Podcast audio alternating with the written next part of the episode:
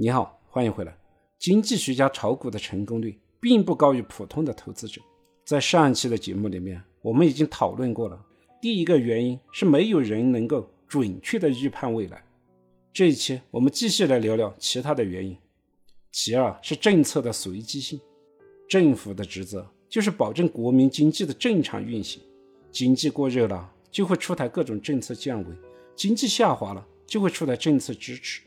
所以啊，政府所出台的政策与经济运行的情况是对冲的作用，可以平稳经济的运行。但是，政策什么时候出台，政策的力度有多大，这个完全没办法准确的预估，在很大程度上可能是随机的。就如在华尔街，投资者不停地猜测美联储加息加多少，降息降多少，什么时候结束。虽然有很多投行已经有了很多的预测工具，但是最终总有不少的时候，政策落地是超出他们预期的。很多政策的出台都会对股市产生较大的影响。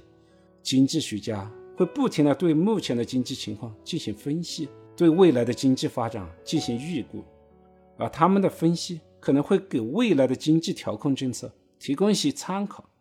但政策制定还是会有不少的随机性，完全无法预估，所以经济学家也不可能准确的预测到每次政策的方向。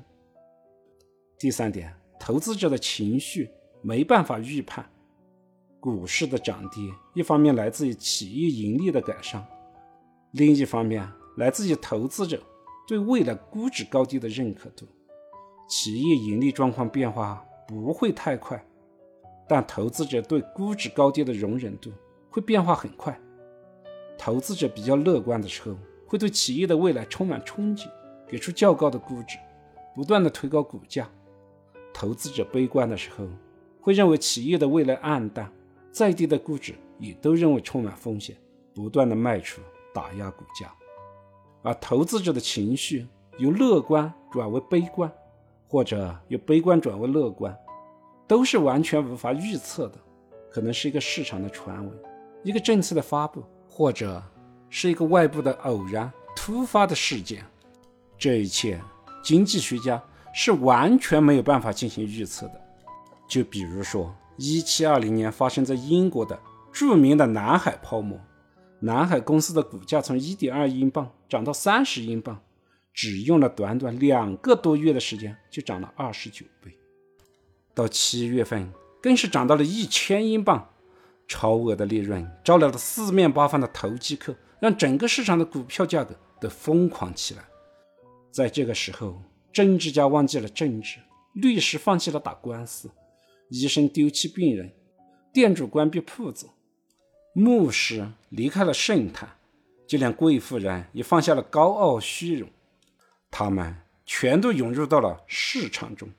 只为了能够买到股票，虽然所有的参与者都知道股票的价格已经高的离谱，随时都会有风险，但是只要还在市场中，就能感受到市场的疯狂；只要买进，就能获得较大的利润；只要卖出的都是踏空，只能看着别人赚钱。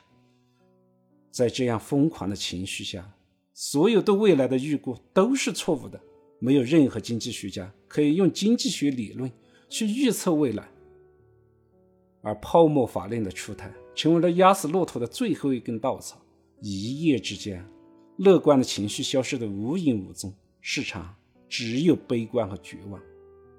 牛顿也是在这场投资盛宴中有盈转亏，得出了那句我们都熟知的名言：“我可以计算天体运动的轨道，却无法计算。”人性的疯狂。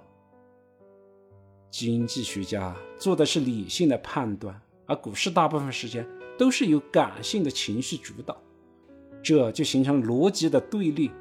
所以，跟着经济学家炒股，并不一定靠谱，因为没有人能够准确的预判未来。